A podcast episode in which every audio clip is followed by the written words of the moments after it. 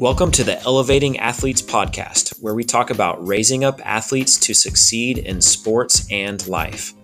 This podcast is for anyone involved in helping athletes achieve their dreams, from parents, coaches, sports medicine teams, or anyone else that guides athletes to success. Thanks for joining us. All right, welcome to the Elevating Athletes podcast. Thank you for joining us again. Um, we are super excited about our guest today. Uh, I am Dr. Tim Puckett, physical therapist, owner of Puckett Physical Therapy, and we have a great guest with us this morning, Dr. Julie Wiernik, owner of Texas Center for Sports Psychology. Uh, she spe- specializes in clinical and sports psychology. Uh, she was a four year starter at the University of North Florida as a softball shortstop, and she was a competitive flag football quarterback in college, earning All America honors as the nation's best female QB. That's pretty incredible. Um, Dr. J, thank you so much for joining us this morning. Yeah, I'm super excited to be here. So, give us a little more background uh, about yourself. Um, and also, tell us what your favorite sport is other than softball. Oh, man, that's a tough one. I grew up playing a lot of baseball. Dad was a baseball player, um, so the love for softball, baseball is there. Uh, but when I was a kid, I always wanted to do tennis. Uh, so now, uh, fortunately, I retired from softball at 38. I play um, competitive tennis now. I like to watch it, um, but quite honestly, I love I love basketball, volleyball, um, any any sport with a ball. I, I really enjoy. That's awesome. So, give us a little background um, about your education and what is sports psychology? That's a great question. So, you know, years ago when I grew up, I never even really heard about sports psychology. Mental health was not really talked about as much. I wish I would have had sports psychology services as a kid, um, just because uh, the mental game was so important, but I just didn't, no one really knew what it was or talked about it. So, growing up playing multiple sports, I feel like my calling was to be an athlete, but then when I went to college, I had to pick a career and I really didn't know what I wanted to do. I wanted to be like a professional baseball player, but unfortunately, as a woman, that wasn't going to happen. Uh, I actually had an injury that prompted me originally into being a physical therapist. Thought about that as a career. Uh, my mom thought, you know, be independent, get a career. So I went into teaching, and I have my actually my undergraduate degrees in teaching and coaching, but that just wasn't feeling right to me and then had another injury, which we'll talk later in college uh, as a shortstop. I hurt my shoulder. So, dealing with my injuries and then also dealing with my own sports performance as far as coming back from errors, being trying to be perfect, uh, that kind of led me into sports psychology my junior year. So, my injuries, coaching influences, my own struggles with my own performance uh, led me to take some sports psych classes. I didn't know if I want to actually like listen to people's problems other than sports, but I am so grateful because now I kind of work with an athlete not just with their sports performance, but also coming back from injuries, dealing with coaching issues. Um, and overall, the, the the grateful piece of my job is I'm dealing with the total mental health of the athlete, which I think is even more important than the sports performance because we all know that sports should be fun and should be a hobby, but unfortunately, um, you know, we put a lot of pressures on, and we'll talk about that and, and how it can lead to even injuries and overuse. But I feel like the, the best part of my job is really helping an athlete be a happier human being um, and really enhance the relationships between the athletes and their parents is even more important. So it's it's really been a, an interesting journey, and the the original motivation was to help athletes with and teams be the best they can be on the field because that's that's my really passion is I love helping the athlete rebound from competition or being resilient after a mistake or having a team lose and having them fight back um, where it creates slumps. But more importantly, injuries, um, dealing with coaching, and also my passion for help changing the coaching world and then number one is really helping the overall athlete navigate their their happiness in life um, other than just being a performer yeah that's wonderful that yeah, we can't separate sport from life and from relationships and from family. You mentioned, you know, an athlete having a good relationship with their parents. You know, we can't separate that stuff. It's it's all intertwined and, and that's really, really great that that you take that broad approach. Even though you do specialize with athletes, um, mm-hmm. the overall mental health of, of the athlete is more important than just the game. Yeah, and yesterday I was sitting um, at a baseball tournament uh, in Franklin, one of the other moms was sitting there, and she said she she didn't grow up playing sports. She said she grew up with a lot of girls and pink carpet, and but uh, she said that there are so many takeaways from being an athlete as far as like life lessons. You know, I mean, and that's really what it is. I really value my sports participation I think, in, in coming back from loss and failure and injuries and um, grit and, and resilience training. So it's like, it's so much more than just the act of playing that I think that we, we don't realize that we need to have in mind when we raise our children that you know what are we really teaching them? And what, what is the real reason for their why in sports participation? It's it's for fun but it's also learning how to cope with with life and it's not always fair. Oh yeah. That's that's a great great point, no doubt. So, uh, the the Olympics were um, played recently, and one of the big topics was Simone Biles, and and she was outspoken about her mental health. So let's address the issue of mental health. Um, why are there stigmas around mental health, and you know why do people look down on on mental health issues, and why are we afraid to talk about it? Right. Well, I think I think that's a complicated question, but I think I think fear and being vulnerable. I think a lot of us, I mean, all of us can relate that it's difficult to open up and talk about our weaknesses or fears or sadness with another human being. So, you know, being vulnerable to someone else and what that means, I think a lot of people, you know, view it as being a weakness, you know, and I think it comes out to the old school model of suck it up mentality, you know?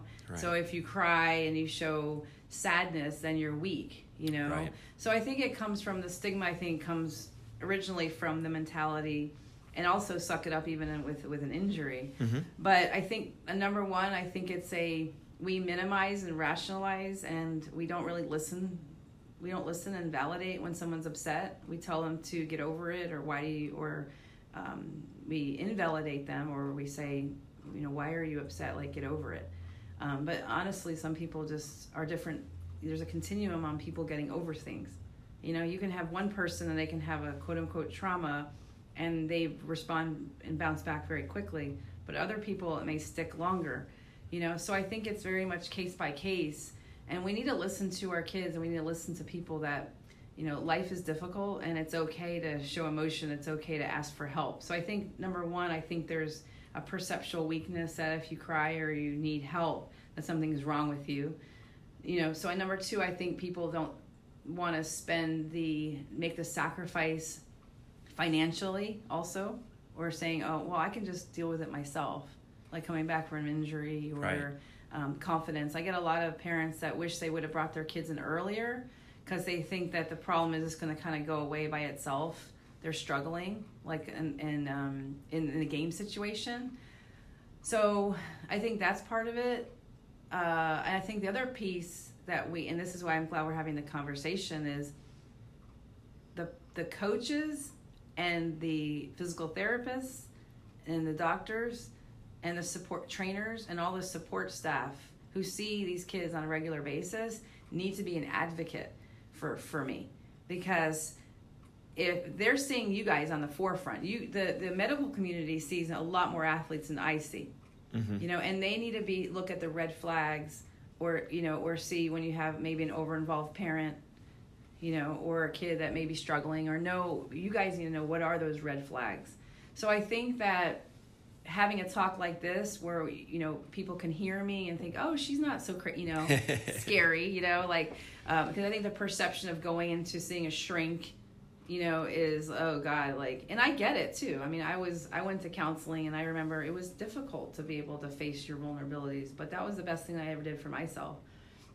And i think we also need to look at mental health as not that you're crazy or something's wrong with you but just like physical health and mental health is just like strength training so you don't right. have to be sick or you don't have to be in a depressed state to go to a sports psychologist. You know, I think I think it's better, in my opinion, when kids are younger, and it's like learning skills. You know, so like a quarterback learns how to throw the ball, a baseball player learns how to have a really good swing.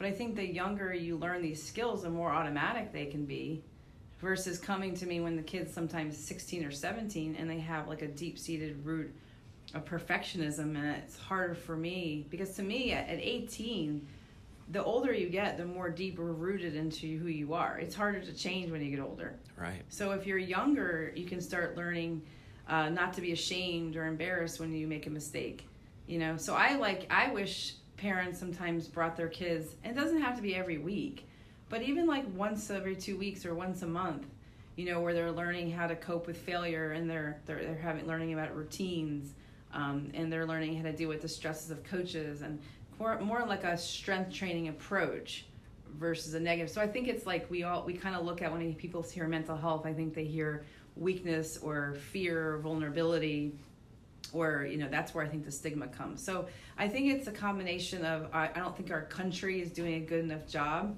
and we're waiting for like Michael Phelps and Simone Biles. We're waiting for these celebrities to come out and say, you know, it's okay or I need help. But there's millions of people right now that are struggling and they're isolating in their rooms and they're depressed. And, and that brings, you know, up the, the Stanford. I don't really know what happened. I don't know all the details of what happened to that. But all I know is she was a high achieving female who must have been very smart and must have been very talented. So it makes me sad that you get to the place because I think it's normal to get to a place where life is hard and you're just like, oh gosh, I don't want to wake up tomorrow morning because life is sucks. But to come to a point where you're that hopeless to take one's life, I wonder what went wrong. What went wrong? There were a lot of things that went wrong. You know, was she, you know, so hard on herself that she couldn't just forgive herself to the point of hopelessness that there's no one that can do anything for her? So it makes me sad as a sports psychologist that it got to that level. Right, right. Mm-hmm. Man, that that's such a great point. We, especially when it comes to mental health, we don't we don't train for having good mental health. We wait for issues to arise, and sometimes we do something about it, and sometimes we even don't. And I think that goes for America's healthcare in general, most of the time we're reactive versus preventative. Mm-hmm. Um, but if we view mental health and mental performance more like strength training, I love that you put it that way. Um, athletes, we know that we should be strength training throughout our entire career because that's going to make us a better athlete. Mm-hmm. Why don't we strength train our mind throughout our entire career because that will make us a better athlete and a better person as well. Right. Wow, that is great. That is really, really good. Um, now, you mentioned it's important for parents, coaches, physical therapists, for all of us to know and, and see the red flags in an athlete mm-hmm. of when they may be having an issue and, and need help. What are some of those red flags so that we're all aware of them and, and we can help our right. athletes? Well, I know one of the things that inspired me is was to be a physical therapist is because I love my physical therapist when I um, tore my ACL, you know. So I think I had, you know, three major injuries that I overcame. One number one was a broken fibula, but the good thing about it was a broken ankle. It was pretty, you know, six to eight weeks you're back. I didn't have a lot of physical therapy. Um, but my physical therapist, when I tore my ACL my senior year, it was a it was a really great relationship because it's special because I think like physical therapists and hairdressers and bartenders are all like pseudo counselors uh, because you spend a lot of time. You know, right. when someone comes in, you know, have a drink, you know, they're opening up to them and your hairdresser. Your, uh, so your physical. So I really like the the the the one on one time with my physical therapist. I feel like you you know, I don't know how nowadays it was, but back in 1992, we spent a lot of time with our physical therapist. Oh, for sure. Um, you know, they say times are changing where you have the assistant and all that, but that's a whole, that's different. Not in our practice. No, that's good. that's good. Because that's a time when you, when you're there and they're struggling, you know, they're at their, it's a vulnerable time. It hurts, you know? And, and if you're a supportive, kind human being, like we all need to be, then people are going to be willing, and they trust you, they're going to be willing to open up to you.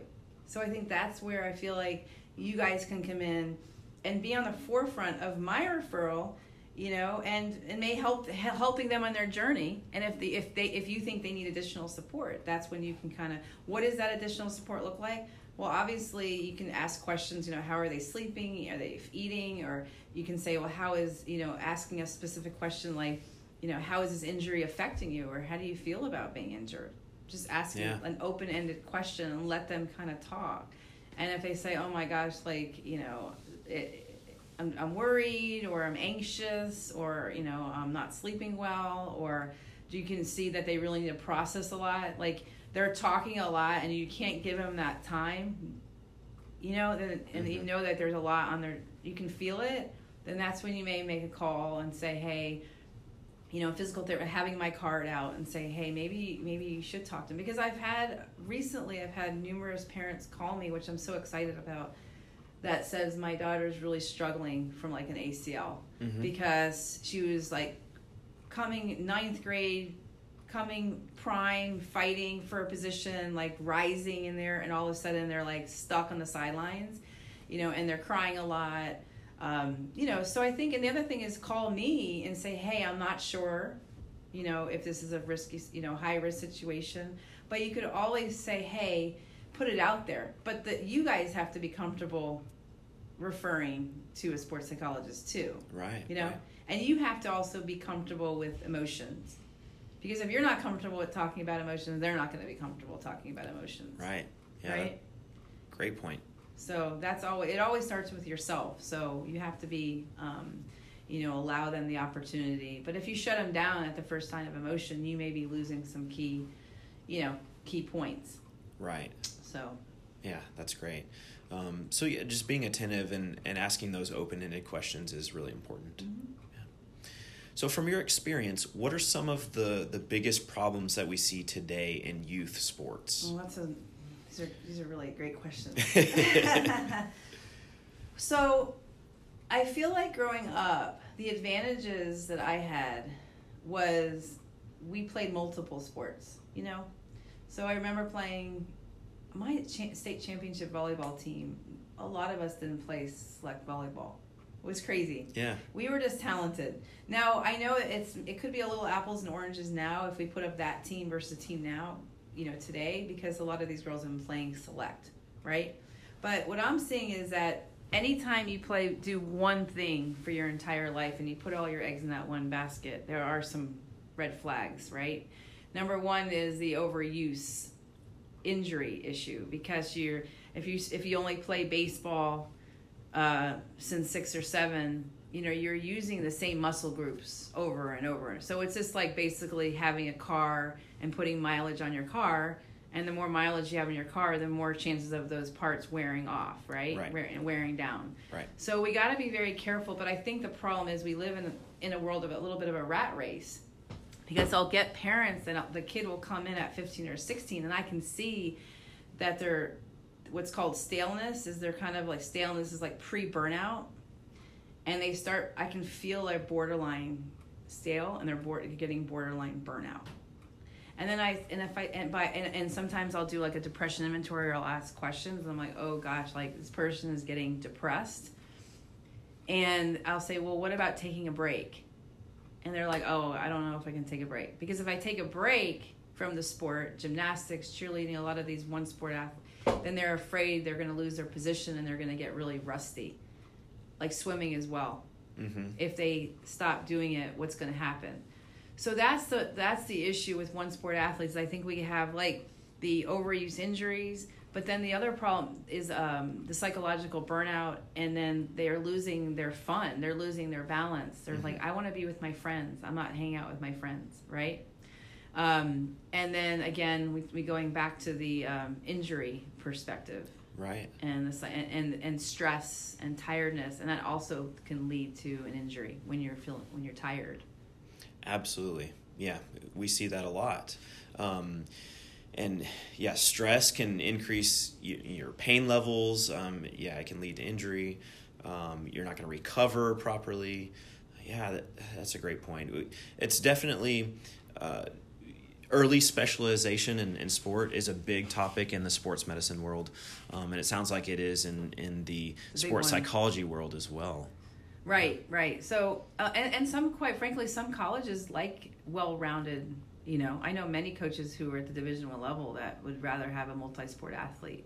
You know, Right. so I think it's. be- I think you it, you have to walk the line of whether how many sports do you play because we all know like even my you know my kids do select baseball but they're also doing basketball and i'm worried i think we talked earlier i'm a little concerned too that if baseball is their main sport i don't want them getting injured Right. in a sport like basketball, basketball. because it is rough, you know, and and and then skiing, you know, throwing skiing involved, and I'm like, oh my gosh, like I'm so scared when I see my kids going out. I'm like, no blacks, you know, because I don't want them to get hurt. So I I don't want to live. I don't want to be fearful, but I am cautious because I've also had major injuries in my life that um, that last have a lasting effect on me. Even me going down a mountain, I'm scared because of the lasting effect, the trauma from dislocating my shoulder and my ACL. I think it's stuck in my brain, quite frankly, um, because of those traumatic things that have happened to me,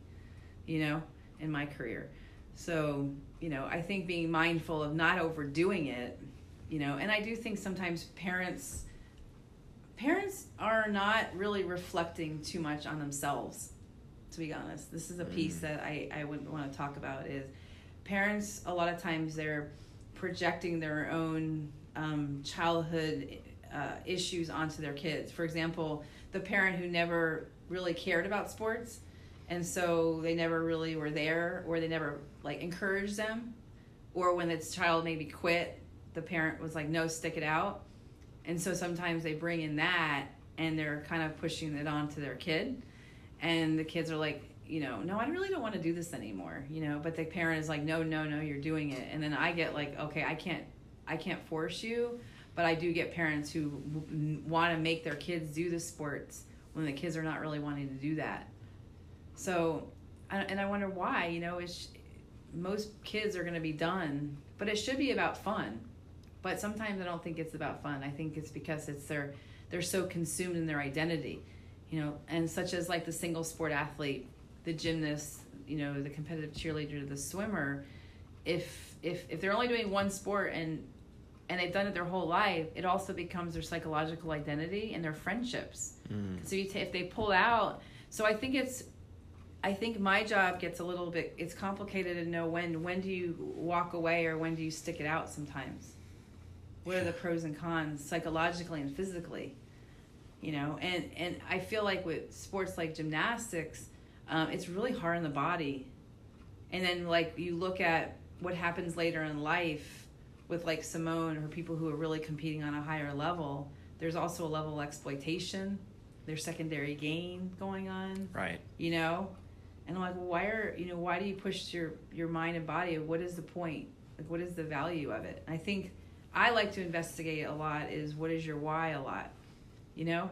And and and, and my athletes who i work with i feel like what i'm excited about is i think parents are seeing that i'm like cross training them into being like a mentally tough or happier person and the sport is almost like a little bit of the vehicle to that to where they Mhm. want to go so we're saying, you know, like being able to speak in public or taking the SATs or performance anxiety, right?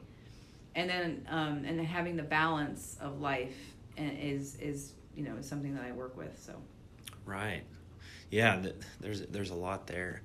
Um, so as as parents and excuse me, as parents and coaches and and supporters of these athletes, we need to encourage them to be a little more well-rounded and um, also share with them that it's okay if you take a little time off from baseball and play some basketball. You know, you're not going to fall behind. Actually, you're probably going to come out better because of it.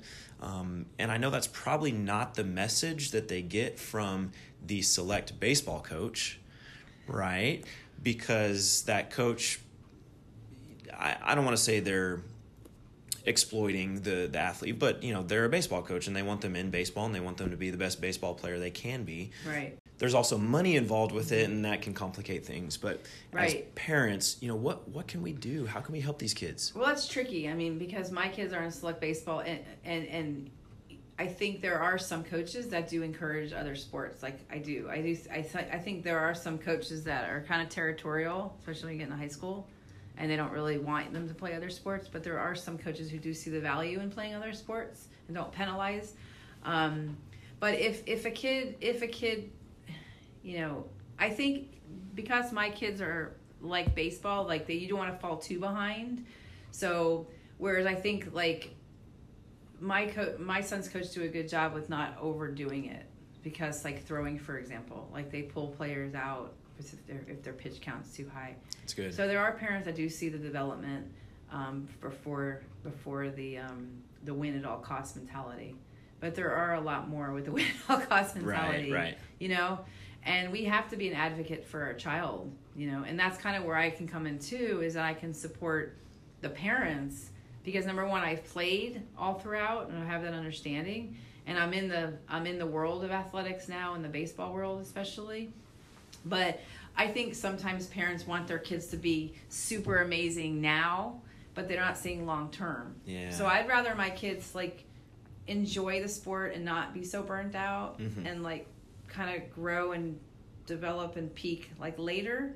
But some parents are just now more, more, more, more, more. And then what happens sometimes when they get into high school, they're tired. They're just like, I don't want to Yeah. do it anymore. I don't want to. I don't want to be that parent that are on my kids all the time. Why aren't you doing that? Why aren't you doing that? Because it really, in order to be at a high level, really in, I mean, college or professional, it's already, it's already in their destiny. Like, I'm sorry, but it's really not us. It's them. So Yep. there's only so much that we can guide. Um, so I, I think parents need to pull back, quite frankly. And then I think also they need to talk to their kids about career at a younger age. Oh, okay. Like they That's need good. to start doing that. Like I do it all the time. I'm, you know, my kids are interested in medicine, and we talk about real estate. You know, finance. Um, you know, my my son's interested in being a surgeon, and he's a very good athlete. But if he says, "Mom, I don't want to play sports anymore," there's no doubt I'd feel disappointed. But it's not really my life. Right. And I know to be a medical doctor, like you have to have like super off the chart, like straight A's, if a parent all they do is talk about sports, sports, sports, sports, sports, what are you telling your athlete? That I care more about your, you know, versus academic or being playful with your kid, and and, and going out and just not talking about sports. So I think I think of our, our parents, our culture is driving um, a lot of pressure on our kids. It's driving some more injuries because we're developing the unisport athlete at a young age, this early sport specialization. Uh, so I think there's some things that we all need to be a little more cautious about, and it's more about the psycho- psychological identity that we need to focus on a little more than just the technical and the um, physical aspects. Yeah, that is great. That is really, really good. Um, we're going to shift gears a little bit here. Um, so, we've all heard about um, visualization, the power of visualization. So, tell us what that is and, and how that helps. Well, since since I've been in college, I well, since I've been in graduate school, I've been enthralled with success. Right? I mean, that's pretty much all I do is study success. All I do is I read about people who've been successful. Um, my books that I read is what makes someone successful and happy. And I think if you look at the key ingredients, they've all seen things happen way in advance. If you look at Novak Djokovic, he was holding the Wimbledon trophy, I think, when he was like a, a in Serbia, like when he was 12. You know, Wow. if, if you asked Manu Ginobili, I think he said he was going to win three world championships before when he got drafted. Wow. So I don't think that it's all just random. I think that people put it in the universe and a lot of things manifest in the universe. Things that have happened to me, I said when I was 21 that I was going to achieve this goal. And I saw it happening. I saw me doing, you know, having interviews, speaking, and you know, I saw that happening. I saw, uh, uh, uh, and, and it's not. I don't think it's really hokey. I thought people think, oh, it's hokey, but I think that whatever you feed yourself in your brain is more likely to happen Yeah. right? And i think when, when i was having a, a child i really really visualized having twins. I saw literally it happening in my body. I visualized the eggs and i and then i visualized having two boys. So I, I I visualize things that so I think that and it was and it was fu- funny because yesterday my son was playing a baseball game and and he didn't have a great hitting performance his first game. And he comes to me and I'm like hey you know we talked. And give him a snack. And he goes mom he goes I'm going three for three this game. Nice. and you know and I'm not huge on outcome goals and necessarily Right. but he goes mom I'm hitting for three for three. I said okay. I said he'll have fun Yeah. so he hits three for three Wow. and then his fourth at bat, he gets hit by a ball. so technically got four for four for hit by pitch. But he when he goes, Mom, I told you, and I told I said, see what happens when you speak things in the universe. I go, when you put things in the universe, you want to feed what you want to happen, not what you don't want to happen. You know? So we think about the psychology of visualization of an injury. Well, if you think about cancer survivors or people who've overcome, they weren't usually these stressed out, negative people if you think about when they've overcome. Usually it's fight it's resilience. They you can even visualize cells in your body breaking down. I mean it's pretty cool what you can do. If you have a broken bone you can actually visualize the bone healing and recalcification around it. So I think that if you have the right mindset, you have a positive attitude, you reduce your stress level and, and stress hormones, right? And then if you have a positive attitude and you visualize, oh, like I want to be back in six, seven months, and you say, I'm going to do this, and you see yourself and you put it on the calendar, like six, seven months, I'm coming back from it. So you're seeing it, you're putting it in the universe, you're it's like a magnet and then every day that's what happened with my acl like every day i worked three days a week. I drove and, and having a great you know physical therapist is also very important. Having someone that you actually look forward to going having a positive coach having a positive parent will all help you know the person coming back from an injury. So i think visualization is a super fantastic um, way to help promote um, healing. Yeah, that's great. Yeah, the, the mind is so powerful, and we will never fully understand it. Um, and, and so, yeah, I, I absolutely believe that uh, visualizing something can really help manifest it. That is really cool.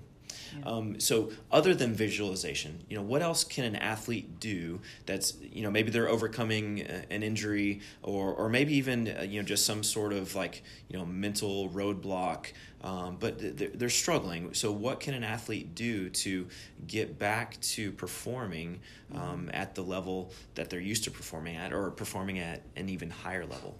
Well, I think one thing that I think I want to share for people who are listening is that injuries are inevitable. Yeah.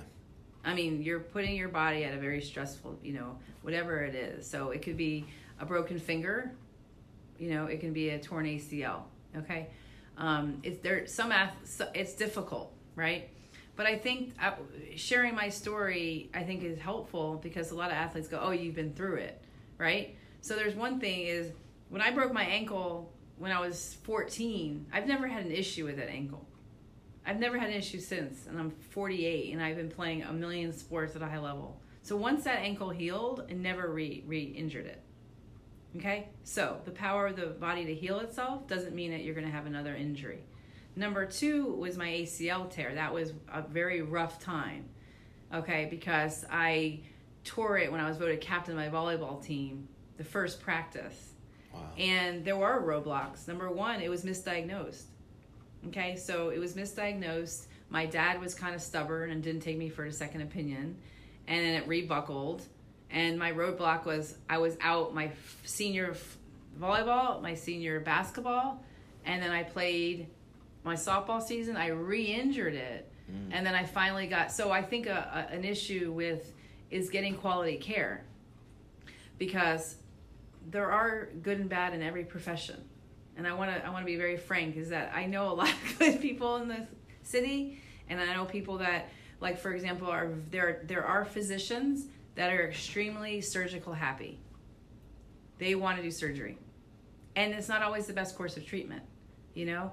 Um, sometimes the body can heal itself You know, so I think it's important that you go with your instincts too. So if you go to a a, you go to a doctor and the doctor says we need to do surgery, but you're in your mind, you're as a parent, you're feeling, oh, I don't know if I want this or I'm, I'm not feeling right about it. That's when I say get a second or third opinion. Come to me, ask me, ask me, who I also know because I deal with a lot of athletes from the professional to the Olympic, and I know and or physical therapists, um, other friends who've had successful surgeries, doing your home homework. You know, coming back from injury and the roadblocks from injuries is a complicated process. It's finding the right circle of care. Number is super important. Yeah. Because if you have a poor surgery, the physical therapist may not even be able to help so much. And I've had athletes come in and I'm my mind like I've torn my labrum, I've had ACL, I've you know broken my go." so I know a lot about physical injuries and I ask the questions and I'm like, "Oh gosh, I don't think that sounds right to me." Like honestly, and I said, I think you need another opinion, and they're gonna do redo your X-rays. Just get used to it. Be used to spending money. and they go in like, oh my gosh, like Dr. J, like I can't believe it. Like I should not be doing what I'm doing. Like you saved my life. Another great story is I had um, the idea of the yips um, with throwing. Mm-hmm. Okay, that's a very complicated or uh, co- concept. It's usually um, injuries. It's a lot of pressure. It's a it's and uh, I had an athlete come in struggling um, with throwing um, accuracy. And because I know it's complicated, I asked the question. I said, "Do you have any pain in your in your throwing elbow or your shoulder?" And he's like, "Yes." And I said, well, "Tell me more about it. Where did it come from? What's your pain scale?" And he told me it was like his shoulder was loose. And I'm like, "Okay, tore my labrum. I had a loose capsule and he tells me that the old school model, right, is that most parents and coaches suck it up, fight through it. So many athletes don't even know their pain scale. They don't know if it's soreness. Right or pain or when to quit and that's a very that's complicated i know my sons sure are going through that right they don't know if it's pain or soreness and when to fight through it so that's that's a whole nother level um so So with this athlete, he um I talked to him more, and he said his shoulder was loose. And I said I brought in the parent, and I think I think your your son needs to go to a see a doctor and get an MRI, because an MRI is the only way to really know what's really going on, right?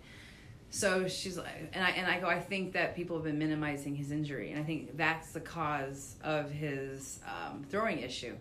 And I said, and the other thing is, I go, he has tryouts a couple days. Oh yeah. So when a tryout comes, you want to impress. You know, you want to show off.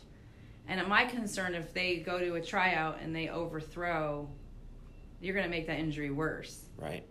So I don't think that's, in my opinion, that is not a good scenario right Right. There. So referred him to someone that I felt was a good a professional in the community. It turns out that he had a um, labral tear uh, slap tear, which I kind of thought was the issue, surgery within a week. Well, what happened in that whole, it was me as a sports psychologist, the one that was initiating the, the referral for medical. Mm-hmm. Okay. And out for his baseball season, but he'll be back as a quarterback in the fall. And now I know that the origin was probably physical that was causing the psychological issue. So as he rehabs and gets his arm strength, now we have a blank slate to build on, you know. So so there's a lot of roadblocks and that obstacles that can be avoided if we have this knowledge and this conversation that we're having right now. Yeah, that's great. A lot of parents so are probably thinking, "Oh my gosh, like wow, like probably yeah. needed to hear this yeah. when my kid is suffering." And listen to your kid, you know, because a lot of times you're like, "Oh, you're fine," but they could not be fine and they're playing on a broken uh, uh, uh, a fracture and then and it's worse so i think we need to listen to our children more and sometimes i'd rather go to a doctor and get checked out than just keep playing on it and playing on it playing on it so i think we as parents sometimes we and coaches we minimize our kids feelings sometimes and we kind right. of invalidate what they're feeling. Right. Yeah definitely. And and one of the things that i've learned and i'm trying to be much better about is using the powerful question of tell me more. My kid comes to me with something or my athlete you know my client um, mentions something well tell me more about that. And that can open up the conversation and we can really get to the root of of what's going on. Yeah. Um, yeah you listen to your kid. Absolutely. Right? Absolutely. Instead of a closed-ended question you know an open-ended statement or can get more from your child. Right and a lot of times as parents um, our initial reaction is to try and fix the issue immediately. You know that that's a, that is a large role as a parent, but that's not always the best initial response, right? Right. Sometimes we need to dig deeper and learn more mm-hmm. before we help guide our our athlete or our child to the solution. Yeah, and I think um, like a, like a for example an injured shoulder. I mean, parents want their kids back on that field quickly or whatever that is, but that's not always the best approach. It's better to wait and really fully recover and heal. And I think the fear of re-injury because you know your body like any like I know if someone asks me how do you know when you're ready? I'm like you know when you're ready like you know. No doctor mm-hmm. also knows. They tell you, but you have to know. Like when I when I was back um coming back from my ACL as a middle infielder, you're doing you're doing a lot of agility and pivoting side to side. And you know, when when I was doing the training exercises, I could feel when I was going sliding left to right that I wasn't ready. And you know, your your quads and your hamstrings take a long time. And so when I felt really ready, then I knew that I could go back. But I wasn't I wasn't going back until I was really ready. And I think we have to be very careful because sometimes our coaches want to throw you in and you're not ready or concussions. I mean, it's terrible sometimes. What's a whole other topic of yeah. coaches is that, you know, get back in the game and they're like com- completely have a concussion going on there and they're like, and coaches call them names, you know, and even parents, they, they, they just minimize it and they're struggling. And these kids are angry, they feel used, you know, it's, we need to care more about the best interest of our children and long term benefits than just you know, get in the game and win at all costs because it leads to a lot of psychological problems and anger in that kid. Right. Yeah, that is so true. Um, so as we're closing here, uh, do you have any any final thoughts or any anything coming up soon that you want us to know about? any special events or or uh, things on the horizon for you, Dr. J? Yeah, so I'm I'm so glad to be on this podcast because I was thinking about how am I going to leave? How am I going to help more people? You know, and I think that yes, cost is an issue um, time sacrifice coming into my office. parents don't have a lot of time um, to do that, and that's another issue is time. People, you know, to come see a sports psychologist. When are we going to do it? When we have our kids after school going to games and stuff. So I was thinking also about writing a book, and especially called "The Car Ride Home." Uh, was my title with like how do you talk to your kids yeah. after games how do parents communicate and that's a hard question you know i know i struggle as a parent on what to say or not to say and not trying to control and give them the answers all the time. So, um, because of these awesome podcasts, I think we're able to he- you know help a lot more people. Uh, so I decided to decide my own podcast called Getting Gritty by Dr. J, um, and we're going to start producing it, uh, episodes in the next few weeks.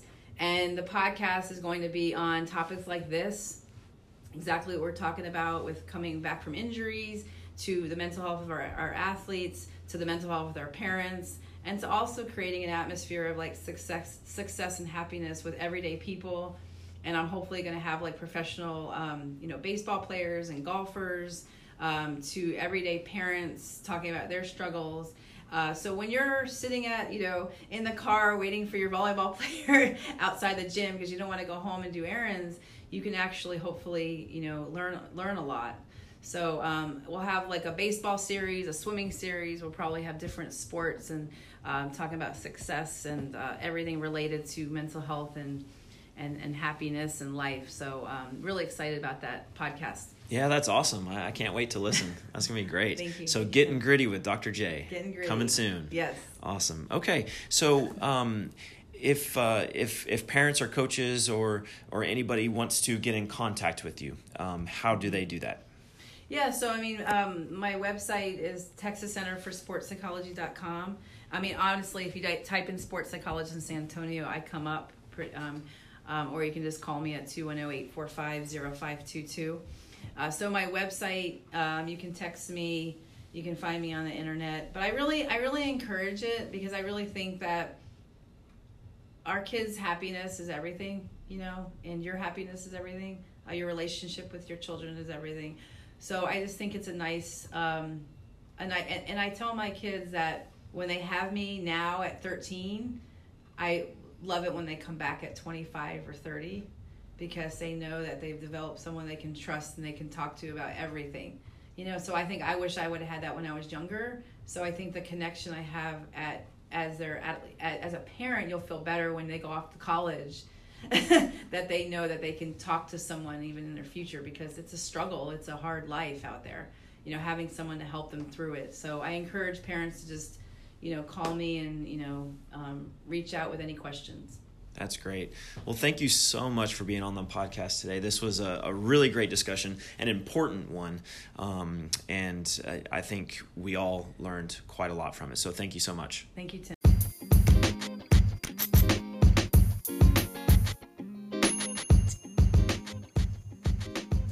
Thank you for listening to this episode of the Elevating Athletes Podcast.